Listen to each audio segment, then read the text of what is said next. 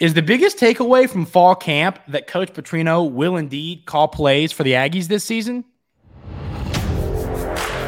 You are Locked On Aggies, your daily podcast on the Texas A&M Aggies, part of the Locked On Podcast Network. Your team every day.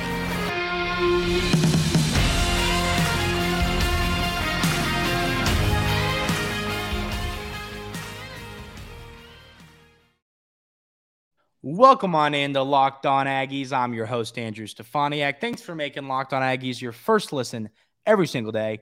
Today's episode is brought to you by Game Time. Download the Game Time app, create an account, and use code Locked On College for $20 off your first purchase. Today, we are joined by former Aggie defensive lineman Jay Arnold. Jay, thanks for being here, buddy. How are you? I'm doing all right, Andrew. Thanks again for having me. Uh, it's always fun to hop on here and, and chop it up and talk about the Aggies. Now, of course, I agree with you. And also, congrats, recently engaged. I just want to say, our congrats on that, buddy. I just want to. Yeah, uh, I appreciate it. Uh, mm-hmm. You know, I, I, did it at the top of a mountain. Uh, we took a ski lift to get up there, and that was easily the most nerve wracking ski lift ride of my life. I, I, I, I believe it. I believe it. I do. so, um, fall camp, you know, it's kind of wrapped up. We're now getting into real gameplay, the start of the season, getting ready to rock and roll for the New Mexico game. And I was kind of sitting and thinking, you know, what are the biggest takeaways from fall? What do we what do we feel about? And and you and I talked before we pressed the record button. I feel like of all the stuff that happened, some injuries, some question marks, different positions. I still think knowing that Coach Petrino is going to take care of this offense and call the plays is my biggest takeaway from fall camp. Yeah, I mean, I was kind of reticent to believe the offense would be better until uh, we heard from Bobby Petrino about what the offensive plan was going to look like. And in his press conference at the beginning of fall camp, uh, he talked about his offensive philosophy. Uh, he talked that he's going to uh, be the play caller. And he also talked about how part of his philosophy, which is the FTS feed the studs philosophy, is adapting to your players. And I think my biggest complaint with Jimbo Fisher so far through his tenure at A&M is that he hasn't really adopt, uh, adapted his offense to the players. Uh, so Bobby Petrino coming out and saying that his plan is to adapt to what A&M has, and there are a ton of offensive weapons for A&M to take advantage of uh, hearing him come out and say that gives me a lot more confidence in this team. Uh, there's still some some issues, right, that need to be shored up, but uh, the offense struggling last year was was a big part of the problem, uh, and and why A and M had a disappointing season. So, hearing Bobby Petrino say that they're going to adapt uh, this offense to uh, the talent that A and M has is is a refreshing thing to hear. I agree with you. I love the feed the studs. We talked about it here on the show. I love that mentality. I think I see this more in the NFL than I almost do college, but it's like when you, you know, let's say you're the Vikings, right? Why, you know, why are we throwing to uh, KJ Osborn? Well, you know, why are we doing that? Feed Justin Jefferson. And I, I get it. You have to spread the ball around a little bit, but I, I notice it more in the NFL, but it's like you have outstanding receivers. You got Evan Stewart, you got Moose, you got Ainias. You got Noah Thomas. I mean, you have one of the best wide receiver rooms in the country.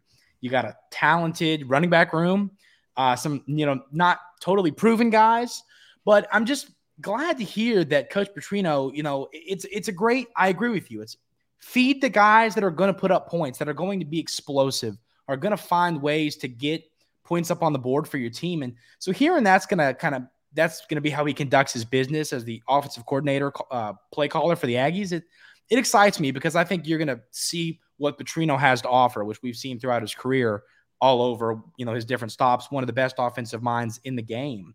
But I guess to other big takeaways, one I've talked a lot about is the cornerback room. I was high, I mean, high on Tony Grimes.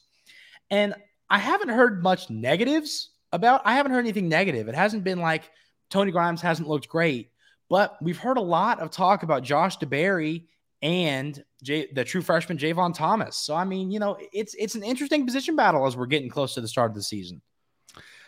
Yeah, uh, I think I think we both expected Tony Grimes to be the guy, but you know, one of the things that you know, A&M was high on him uh, coming out of high school too before he committed to North Carolina. And one of the things that I saw on film is I always saw Grimes as more of a safety type body. Uh, and I, I, think maybe that's kind of showing up, and, and maybe he ends up more of a safety or a nickel.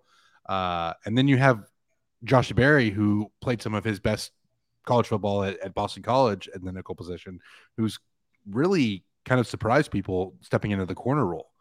Uh, and I don't think that's necessarily a bad thing. Uh, obviously, Tyreek Chappell was was pretty entrenched as a starter at one of the corner spots, but yeah, Josh Berry and then Jayvon Thomas. I mean, both uh, coming in and and and being a little more surprising than I think the two guys that we were expecting to battle at that position, and, and Grimes and McCall. Uh, so, and the other flip side of that too is is Josh Berry comes in as a graduate transfer, uh, having that experience edge. Uh, I think that's a little bit important too, and and, and you never you're never going to turn down senior leadership. So uh, I think uh, while it's a little bit surprising that Tony Grimes maybe didn't get that corner role, you, you, look at it and you think to yourself, and you know maybe you can see why it happened and uh, why Josh Berry seems to be that guy getting a lot of the reps at the corner position opposite Tyreek Chappell. You know, I, I, agree with everything you said, and I mean, uh, the funny part about it is. I liked the tape on Josh DeBerry. I did. I liked the tape. I liked the experience factor. I agree with you. Um, but there was something about McCall the little bit of tape we saw from Florida State, he got into eight games, didn't play a crazy amount of snaps. PFF loved him. And Tony Grimes, I mean, I kind of thought he was going to come and just revamp his career. I mean, it wasn't like he was necessarily bad at North Carolina. I wouldn't go that far to say he was bad, but he didn't live up to one of the best players in the country type potential. So I'm I'm happy to see both those guys because at the end of the day, this is what I always say.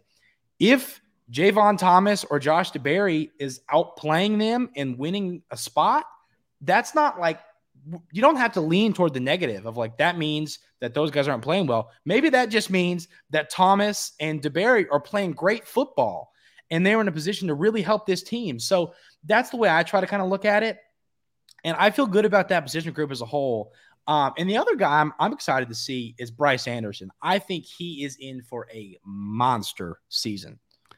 Yeah, and you know, while there are some questions at corner, the safety position at A and M looks fantastic. Uh, the you have the one-two punch of of Bryce Anderson and Demani Richardson, and uh, Demani Richardson again coming back is huge. So you, you look at what A and M has in the secondary, and, and, there's plenty of talent there, and and we'll see who ends up in the nickel spot. Because I think Durkin's probably going to have five DBs on the field pretty much at all mm. times. Uh, but it'll be it'll be interesting to see where everybody lines up in week one and and, and moving forward. uh but like you said, I mean, Bryce Anderson is just he looks like he's going to be a fantastic player no matter where he ends up. Maybe he takes over that nickel spot. Uh, maybe he slots into the safety position next to Richardson. No matter what, he's going to be on the field and he's going to be making an impact. You know, I, I, agree with you, everything there. Now, I do have a question. This is, as a former player, I think this is some great insight people could get here. How much can we take away from this opening game against New Mexico? Like, you know what I mean? I, I'm talking about things like that. What's personnel groups going to look like? You know, with the game against Miami, I know that they're going to want to run up the scoreboard and probably get their guys out and, and try and get the two deep in a little bit. But I mean, what as fans can we take away from a game like that? You can't take away a ton, uh, but you can take away scheme. You know, I mean, it's going to be vanilla. You're not going to have as many exotics or, or, blitzes on the defensive side as you uh, will later in the season. And offensively, you're probably not going to see as much eye candy, as much pre snap motion as you will perhaps later in the season. Uh, obviously, the trick plays, you're probably not going to break those out, but uh, you can still get some things like the the mix and tempo that Bobby Petrino may bring uh, offensively uh, you may see like what kind of personnel groupings you're running with defensively, as far as are we going to go more four down linemen or three down linemen? And again, that can change from game to game based on opponent, but uh, it'll be interesting to see kind of what both coordinators roll with as far as the basics, right? Because against New Mexico, you're probably going to go with your base groupings on both offense and defense. Uh, and I, I, think there are going to be some changes from last year uh, in those base groupings. And I think that's what, as a fan, you should tune into uh, and, and, try to notice uh, when A&M kicks off against New Mexico on September 2nd. I agree with you. I agree with you. We are going to get Jay to tell us a little bit about the defensive line and who he thinks is going to step up this year and look good this year. But first, we're going to have to talk about our friends over at Game Time. Game Time is the best place to go and get your last minute tickets.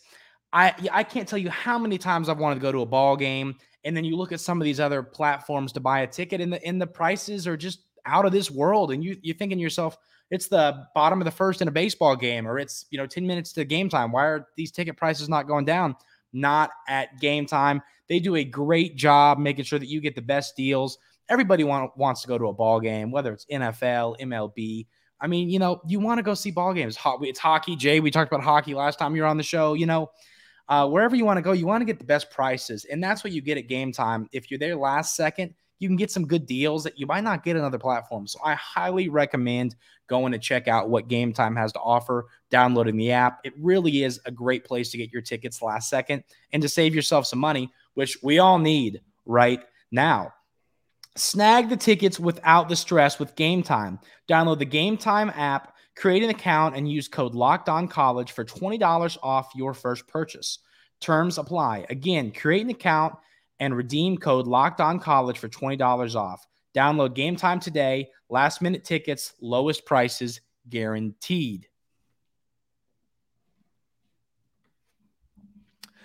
This defensive line, Jay. This defensive line, you know, I mean it's funny the depth of it it is hard. I've talked about you find me a position group in college football deeper than this texas a&m defensive line. I mean it, it's a conversation you could have.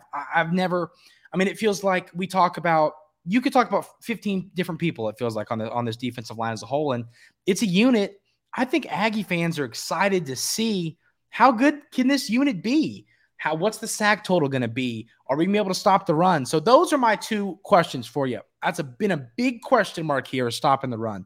Is that going to happen? So I want to hear just your thoughts on the unit as a whole. Are they going to get pressure on the quarterback and then stopping the run? Yeah. So the first thing I look at with this defensive line group uh, and the issues of the run game last year, I I think I talked about this last time, but A&M's defensive line wasn't really getting blown off the ball, right? Uh, blowing off the ball, getting blown off the ball is a lot harder to fix. A lot of the problems that A&M seemed to have last year had to do with continuity and and youth up front. Uh, guys were throwing out of their gaps too early on the run.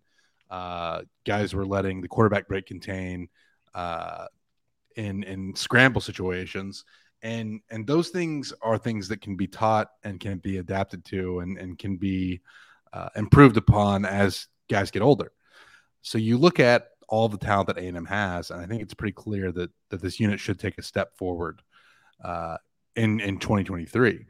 Uh, McKinley Jackson again is back as the as the leader, the heart and soul the interior of the defensive line. But Walter Nolan uh, is a name that I've heard nothing but good things about as far as improving, and he was already pretty dang good as a as a true freshman. Uh, he slimmed up a little bit now, should be a little bit quicker, uh, which is frightening for opposing offensive lines, right? When you got to block two guys like Walter Nolan and, and, McKinley Jackson, that's not fun. That's not a fun proposition. Uh, the other side of the struggle the defensive line, sacks, right? Uh, A&M has to find a way to get pressure on the quarterback. And I look at what A&M has defensively. Fadil Diggs is obviously a, a very talented pass rusher when he's healthy. Uh, if he can stay healthy, I think he'll he'll be uh, a guy that gets a lot of sacks, and I think uh, a guy that you know maybe a little bit lower on the depth chart, but I think may uh, see some playing time in obvious passing downs is, is Malick Sylla, who uh, with a lot of length uh, creates those kind of issues for offensive line that's hard to deal with.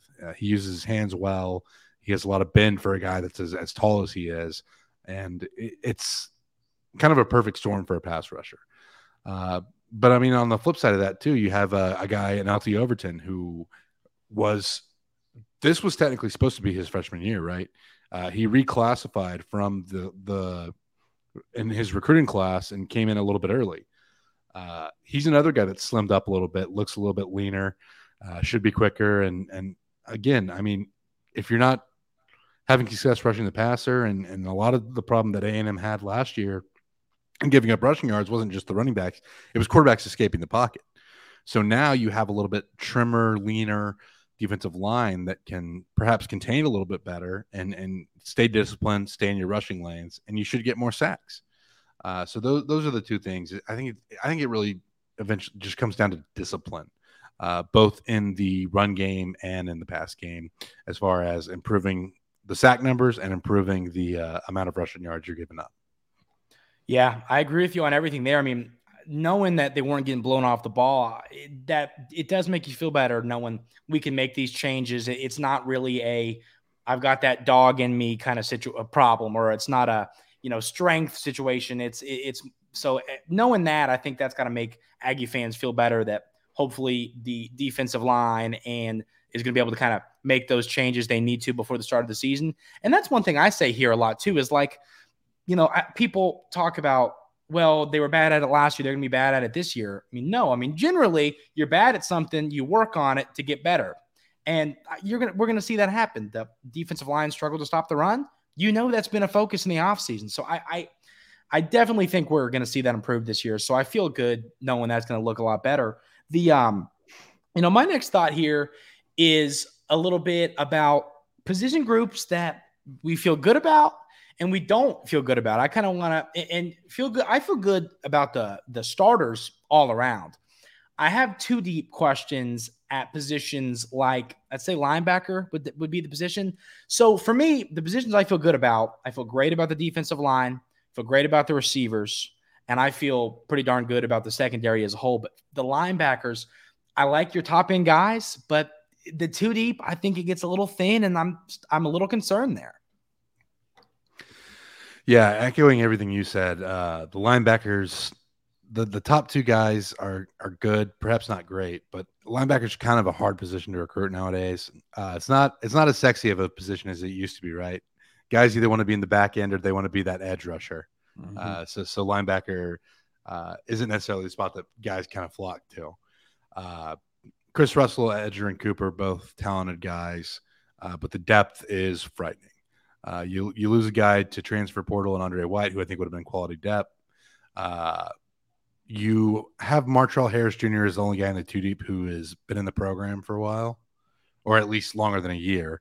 Uh, true freshman Taurean York came in in the spring, impressed a lot of people in the spring. I think he's going to be a guy that's going to be good for this program, but you still don't necessarily want a true freshman in there at the mic, uh, being kind of the the play caller for the for the defense. Uh, you also have uh, Davis uh, comes in as a transfer from Jackson State. I think he'll provide quality depth, but uh, again, you don't want to see all those guys play in uh, a ton of snaps. You want to make sure you're you're hoping that that Russell and Cooper stay healthy because uh, it's a it's a little bit thin on experience uh, after those two. Yeah, I, I, agree with you. That that's the position, and I, I like York. I like Davis. I think they're both players that can help. But I mean, you know, Davis played at Jackson State. That's not SEC competition. And then York being a freshman, it just it, it scares you a little bit. I think they both have a lot of a bright future ahead of them, but I don't know if that future is right now. I think it's the future. So I agree with you there. But quarterback, it's an interesting question here. I, have said Conner Weigman, I, I think is the guy. I, I I don't. I think many agree there. But okay, what we're we're recording this on Thursday, so this show will go up Friday morning, and we still don't know who the starting quarterback is. I mean, like I say, I, I like to think I know, but every other school, you know, Coach Fisher has made it sound like it is it is a battle. It's a quarterback battle. I I never really saw it that way, and I kind of still don't. But I think if it's a battle, people generally name their starting quarterback, and it's getting to a point where I'm kind of wondering why do we not know yet? Yeah, I think Jimbo just kind of likes to do this. yeah, if I'm being what, honest, yeah, that's what people uh, people have said that, and I agree with it. But it's just I don't I don't get it. But go yeah, ahead. Go ahead. I, I, don't I don't understand either. I'm pretty confident that Conner Weigman's going to be your starter. Uh, here's the thing. I, I think if you start Max Johnson, then then Weigman is likely to transfer. Uh, I just I don't think you can afford to, especially like the way he closed out the season last year. He's still young. Yeah, he's a sophomore. If you bench him after kind of going through a rough season, closing on a high note with that win against LSU, uh, a lot of confidence, and you bench him, you you're going to shake up that confidence quite a bit. And I mean, they're going to say everything in the news or in the media about how, you know, you're adapting to your situation. You can't really let something like that affect you, but it does affect the quarterback and it affects the growth. So I, I just I don't see a scenario in which Conner Weigman is not the starter. Uh, with that being said, I, I am like you. I don't understand why they won't just announce it. Uh, but I guess we'll we'll see what happens when uh, when A and M rolls out their offense against uh, New Mexico on September second. There you go. We are going to talk a little bit about the schedule outlook now that we are done with fall camp and getting ready to rock and roll into the season. And we might even sunshine pump a little bit. I am for sure. So we're going to talk about that, talk about a little bit of ceiling and floor coming up right here on Locked On Aggies.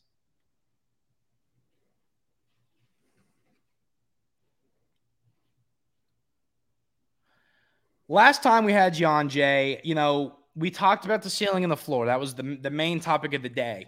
And I'm going to be honest with you. I've changed my my ceiling a few a few steps, a few a few steps on the ladder. I'm starting I'm starting to get a little I'm starting to get high on the Aggies. I mean, higher than I was. I'm going to be honest with you. It's just, you know, getting to know this team better um, you know, as we got through fall camp and I just I feel pretty good about the spot we're at. And I think people are down on the Aggies. National media is down on us, which I know doesn't matter. People comment that often, which is true. But I just, I my floors, I mean, my ceiling's gone up, and I just want to see now that we're done with fall camp and the season's getting ready to get going. Are, are, you, are, you with me there, or are you not quite there? I again after Bobby Petrino's press conference, I got a little bit excited, and I, I tend to do this every year. I mean, I I like to separate myself from fandom, but the hope gets into me, and and I just man, I look at all the talent that A&M has, and I, I can't help but feel like, hey, a couple bounces go our way, and and there's a lot of potential here, uh, especially in a year where Alabama has a lot of questions, uh, where it looks like LSU is the front runner in the SEC West, but A&M happened to beat LSU to close the season last year. Uh, all of that gives you a little bit of hope, uh, and I'm, I'm trying to temper it with with realistic expectations, but it's not working. We don't do it here. And Locked on Aggies, we don't do that. We just let it fly. We accept it, and we're and we're fine with it. But I mean, you know, I think being at media days is what kind of started my sunshine pumping. Just because, you know, you get to know more about these opposing teams and players, and, and um, I mean, the way I look at this, I, that is the biggest key. Like you said, is the Alabama game being more of a I, I think you could go as far to say it's a toss up now. I think at, at first I looked at it as it's Alabama. You're not supposed to win, but you could.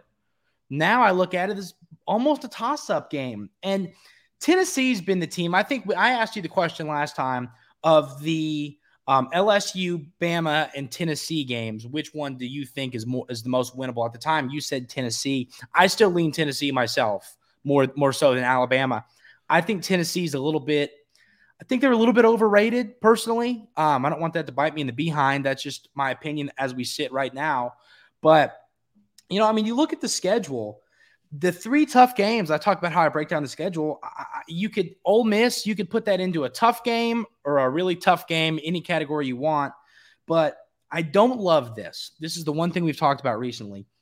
You, you're of your four hardest games on the schedule, which I say are the Bama, Tennessee, Ole Miss, and LSU games, three or four are on the road, and I do not love that. Yeah, it's it's tough when you get that, but on the flip side, you do get Alabama at home. Uh, I still think Tennessee is the most winnable game of those. Uh, I don't I don't know if you want to go into full record predictions right now, uh, but I look at it and I think a reasonable response to A&M's record is 9 and 3. And and part of that is getting some of those difficult games on the road. Uh, I can I can go through and tell you which ones I have as wins, which ones as losses. I think we'll probably go step by step. But I mean, it's just a tough schedule. It's SEC, right? Uh, you get a road game to start the year against Miami, uh, taking away the New Mexico contest. You know, and and Miami is a team that's in a similar situation to Texas A&M. I just don't know that they have the talent that Texas A&M has. Uh, but with that being said, I think that can be a little bit of a litmus test, right? Do you go on the road at Miami and take care of business? If you do, that sets the stage for a pretty good season. If you lose at Miami or stumble a little bit, things get a little bit hairy, right? Uh, so that's the game that I kind of have circled as the first test and then uh, you get into the meat of the SEC schedule, and and who knows what may happen. But I, I do think I'm a little bit higher on A&M than I was uh, last time we talked. Yeah. I'm going to ask you a question, and then we're going to do that. I wasn't going to do that, but it's a good idea. Running through the schedule, and I'm going to say how I think it's going to turn out, and you tell me that's a good idea. We'll do that in a minute. But um, first of all, nine and three, I agree with you. I think that's a, I think that's a safe place to say I think the Aggies are going to go nine and three, and nobody's going to look at you funny. I think that's a number. I agree with you. Nine and three is kind of where I'm at. So I've talked a little bit about this. If you the outlook on going into that Bama game, five and zero oh compared to four and one and three and two. I mean, I just think I talk about destiny in college football, and I bring up the Tennessee Bama game last year. Before that game was played, I wish I'd have put money on it, but I, I told my dad, I told everybody, I said Tennessee's winning this football game. I just I feel it. I, I and I think as fans we get that. You can feel when an underdog, you know, might win a game or at least give a team a good game that maybe shouldn't. Or when or when a team feels like they're just due for for exactly. breaking out. And and I kind of feel that if you go into that Bama game 5 and 0, is that an easy ask? No. You got to beat Arkansas, Auburn, and Miami and then of course the two not great non-conference teams. But do you how much do you do you look at that the difference between going into that game three and two slash four and one, or going into it five and zero. Oh, you go into it five and zero. That's college game day, in my opinion. So I'm curious your thoughts on that.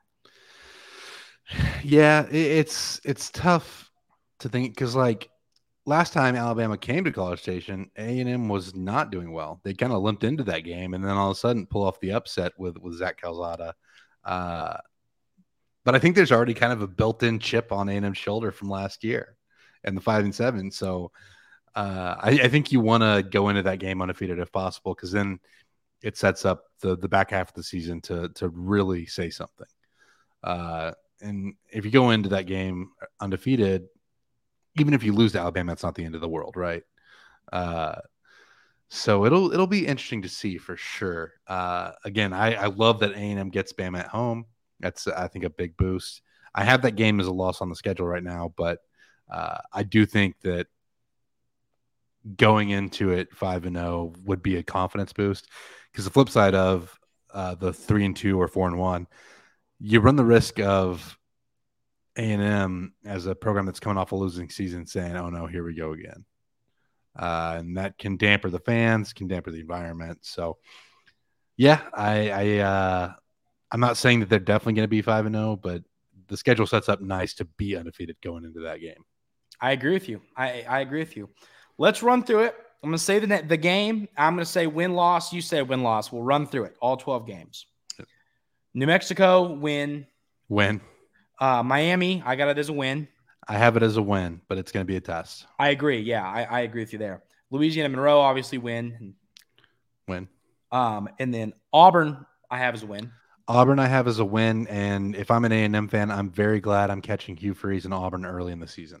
I agree with you. I, I, I see something positive coming over there in, in Auburn. I think they're gonna they're gonna have a good Seems year. Seems like they I, got the uh, the machine kind of turning again. Exactly, but I, I, it's a great point that we get them when we get them. I wouldn't want them week nine or week. You know, I just no, thank you. I agree. That's a great point. This is where I think it gets really interesting. Arkansas. Arkansas is a win that takes five years off of my life, as the game in Jerry World win, always does it's a win where it's like you just kind of you don't watch the game and hope. I mean, obviously, I'm kidding. You're going to watch the game, but it's like it's it's going to be a weird one. I just got a feeling about that. That A&M Arkansas game at Jerry World is always just sloppy and weird, and nobody feels good going out of it. Uh, and I'm expecting that to be the story again this year. No matter who wins, uh, neither team is probably going to be happy. Yeah, I agree with you. Okay, Bama loss here. I have this as a loss. Uh, again, there's some things that make this winnable. Bama has some questions, but I also watched Nick Saban smiling at press conferences, which is a terrifying, uh, terrifying sight. Uh, and I just like it always seems like whenever everybody counts out Alabama, they come back with a fury. And it feels like one of those, even though they're ranked number four, it feels like one of those years where everybody's like, I don't know about Alabama this year, uh, which makes me think that Alabama's going to be good. Exactly. I agree with you. All right. Tennessee, I have it as a win. I do. Uh, I have it as a win as well. Uh, I just think that Tennessee is going to be kind of a boomer bust team this year. Uh, they have the offensive capability still to jump on teams and uh, kind of get on top early. I just think that A&M is going to be disciplined enough to handle it. And, uh, you know, as tough as that road environment is going to be in Neyland, uh, in Knoxville, I just think that A&M has more weapons and, and is going to be a little bit more consistent than Tennessee. I agree with you. South Carolina, I have as a win. I have as a win as well. Obviously, this was uh, one of the losses that A&M took last year that – uh, it was a little bit frustrating. Uh, you had some turnovers in that game, and then you outgained South Carolina in the second half. But you get them at home, and South Carolina's lost a bit to the portal uh, as well. So I, I, I think that A and M uh, gets back to their winning ways against South Carolina. Now this one, the Ole Miss game, for me, I think that they're going to beat one uh, between Tennessee and Ole Miss. I think they're going to win one of those and lose one of those. For some reason, I think they're going to beat Tennessee, so I'm going to put down Ole Miss as my loss. But to me, I think I'd, I'd rather say it like they're going to go one and two in those two games ra- yeah. rather than who it's going to be. Yeah, uh, I have Ole Miss as a loss on the schedule right now too. I and I do think that that Quinshon Judkins is one of the best players in college football. I mean, he is just one of those guys that you're just excited to watch whenever he's not playing your team, and and you hate to see him uh, in the lineup whenever you do play him. Uh, but yeah, I think Ole Miss is is just one of those squads that's uh, going to be a really tough game, and it's one that I have circled as a loss for A and M going into Oxford. I agree with you. Uh, Mississippi State. This one to me feel I, I have it as a win, but I think this one's going to be more interesting than people give it credit for, just because I'm a big Will Rogers guy personally. Yeah, and it'll be interesting to see what the Mississippi State offense looks like. Uh, obviously, in 2023, uh, with the with the tragic passing of, of Coach Leach. But uh, this one feels like a like one of those Arkansas games, right, where it's just kind of A&M is probably not going to be happy with how they look in this one. I think they squeak out a win, but it, it's going to be a tough one. And Mississippi State has kind of been a thorn in uh, A&M side since they joined the SEC. So it, it's uh, it's a game that I'm not looking forward to, but that I think A&M wins.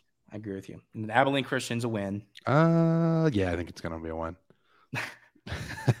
when you at, at, first I was like, I was like, okay, okay, that's funny. I was like, wait a minute. Yeah. I thought you were about to come in with some like crazy, like, have you seen their running back? Their running back's gonna win the Heisman, and I, I thought you were coming at me with some crazy knowledge there. That's hilarious.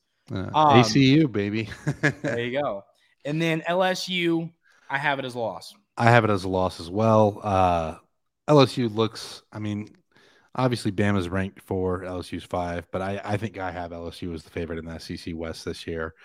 And you look at what A&M did last year, LSU is going to want revenge. Like, just call it what it is. Plus, you're going to Death Valley, which is, in my opinion, one of the toughest places to play on the planet. I think uh, most people would agree with me there.